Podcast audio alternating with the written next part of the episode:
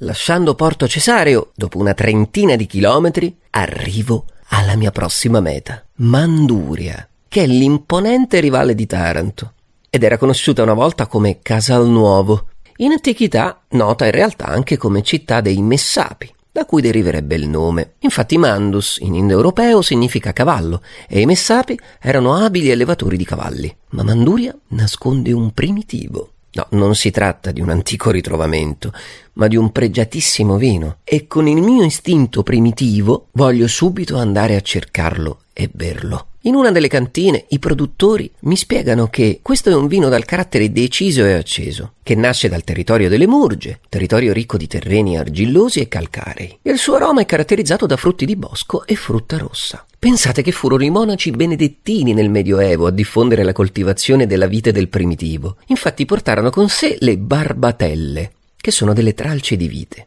E il curioso nome di questo vino deriva dalla sua maturazione piuttosto precoce, un po' come ho fatto io questa mattina alzandomi presto. Ma tornando al vino, la maturazione dovete sapere che avviene già a fine agosto e continuando a documentarmi scopro che Don Filippo Indelicati, non fate battute indelicate, annotò che tra le viti ve n'era una che maturava prima delle altre, dal colore nero e dal sapore dolce e gustoso, dando origine al primaticcio.